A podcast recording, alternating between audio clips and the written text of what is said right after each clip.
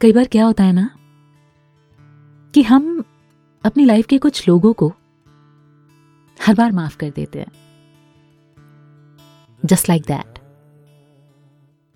और ऐसा इसलिए क्योंकि हम उन्हें अपनी लाइफ से जाने नहीं देना चाहते।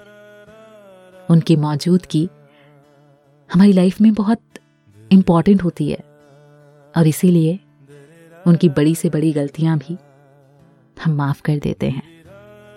Just like that